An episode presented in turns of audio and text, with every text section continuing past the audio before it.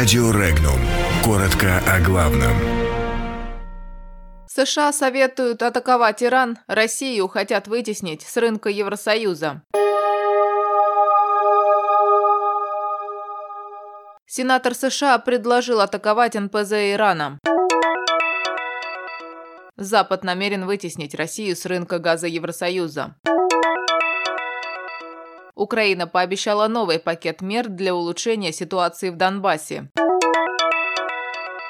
Рассекречена информация о подозреваемом по делу о терактах 11 сентября. ЦРУ рассекретила данные о животных в шпионаже.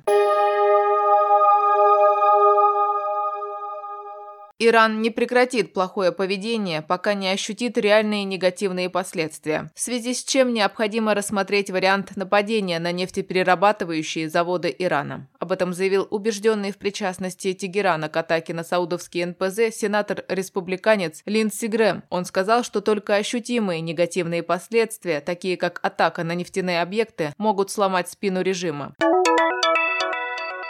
Глава германо-российской группы в немецком Бундестаге, депутат от партии «Альтернатива для Германии» Роби Шлунд считает, что решение Суда Евросоюза об ограничении доступа российского «Газпрома» газопровода «Опал» носит исключительно политический характер и принято для того, чтобы вытеснить Россию с газового рынка Евросоюза и дискредитировать как поставщика голубого топлива.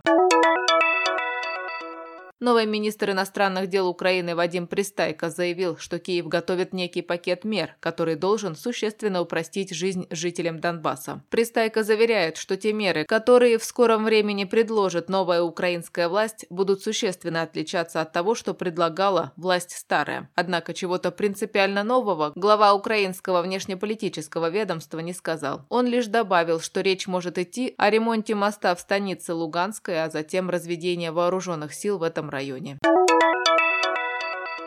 Американское федеральное бюро расследований рассекретило имя подозреваемого в причастности к террористическим атакам 11 сентября 2001 года. Личные данные подданного Саудовской Аравии были переданы адвокатам семей погибших в терактах 11 сентября. Утверждается, что имя этого подозреваемого также содержится в секретном докладе от 2012 года. Один из адвокатов родственников заявил, что названное имя не стало чем-то неожиданным.